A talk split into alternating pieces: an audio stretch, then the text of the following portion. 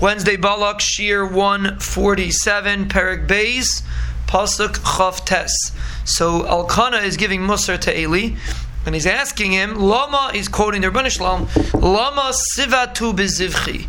Why are you being bayit? Why are you being mizalzel in my korban, uve minchasi in my mincha? Asher tzivisi ma'ain, that I was mitzaveh to do in my ma'ain. Ma'ain is the place where I live, in the Mishkan. I was mitzvah to bring these korbanos. Why are you being mizalzel in it?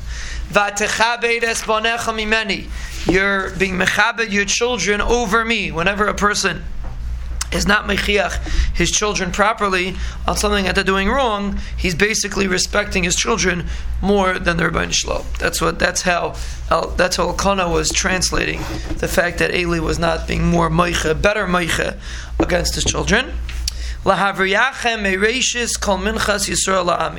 To give the uh, to give from from from. Uh, to, to give them the first, like remember what did we say? We said that the people, the Bnei Eli used to take it before the Chayla was carved. They, they, they chap the meat before. So he says, so Rashi says the pasuk a little bit out of order. But the pasuk should be, Lahavriyachem Mereshis, to be mavriya, to give them food, to be mavriya them, which means to give them food.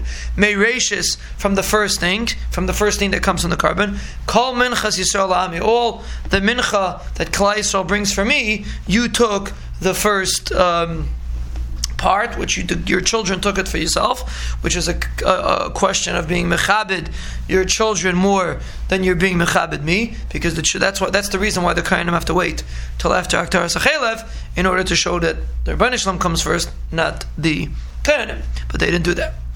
Lochein, Lochein is a loshon of a shvua. No, Hashem Alekei Yisrael. Amar Amarti. I said Beischa ubeis Avicha Yishalachu Lefanei Adaylam. I said that you, your your house, and your children's house should be in front of me forever. And it is very interesting because Aaron HaKohen had two children. Aaron HaKohen had a Lazar, and Aaron HaKohen had a Isamar. Eli was an anicle of Isamar. And originally the kehunah went to Elazar, Pinchas ben Elazar.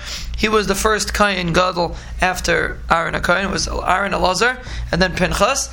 But then when the story of Pilegesh Begiva, Rashi says that Pinchas caused Pinchas should have went around and been Meicha in Klal Yisrael and taught Klal Yisrael, and he didn't.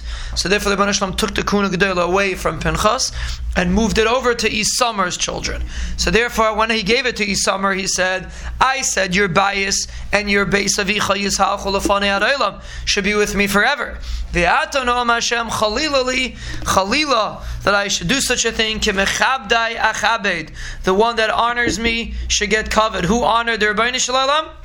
This week's parsha. What are the odds? Pinchas in this week's parsha honored the Ribbono Shel Olam, and therefore kimechabdai achabed uboizai yekalu, and the people that are mevazimi will lose their position of prestige.